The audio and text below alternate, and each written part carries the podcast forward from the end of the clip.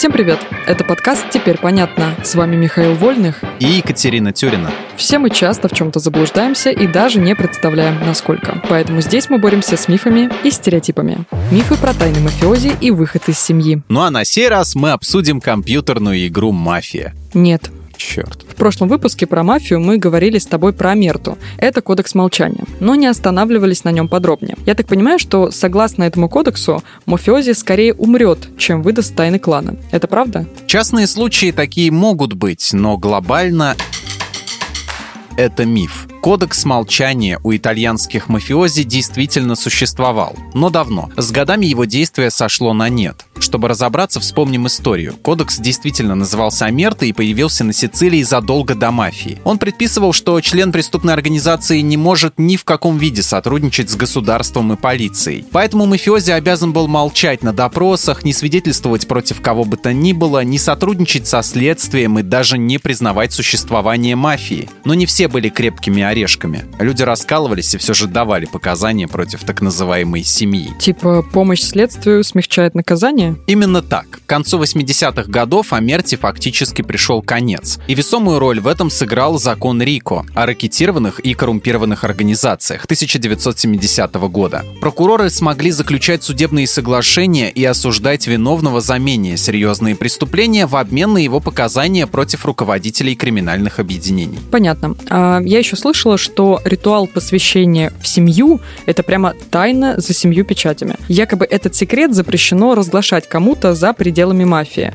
Но теперь, после того, что ты рассказал, понимаешь, что это тоже уже не тайна, да? Да, во многом благодаря признаниям некоторых мафиози и их сотрудничеству с представителями закона, обряд посвящения в семью и клятвы мафиози сегодня хорошо известны. Расскажи уж, раз так известны. Ритуал посвящения начинается с того, что кандидату прокалывают палец и задают формальные вопросы. Затем кровь стирают карточкой с изображением святого. Ее сминают, кладут в руки кандидату и поджигают, пока тот читает клятву, обещая жить и умереть за семью и гореть как этот святой, если предаст ее. В разных кланах ритуал может отличаться, но в целом схема примерно везде одинакова. Миш, дай палец. Да сейчас. Вступив в мафиозную семью, назад пути нет, а оно мне надо. А вот ты и попался. Это миф. Это традиционное клише из кинематографа не совсем верно. Да, уйти из клана сложно, но можно. В большинстве случаев мафию покидали, обратившись к властям. Но есть и другие истории. Майкл Франчеза из семьи Коломбо ушел на покой без сотрудничества с ФБР. В 1986 году журнал Fortune включил его в список 50 самых богатых мафиозных боссов. Дважды отсидев в тюрьме, он порвал с мафией и уехал в Калифорнию с семьей. Оставить Нью-Йорк ему пришлось из-за многочисленных угроз и контрактов на его убийство убийства, в том числе одобренных его отцом, мафиози Джоном Франчезо. Сейчас Майкл пишет книги, выступает как мотивирующий спикер и посещает христианские мероприятия. Вот это да! В этом выпуске мы использовали материал Андрея Вдовенко и благодарим автора за классное разоблачение популярных мифов.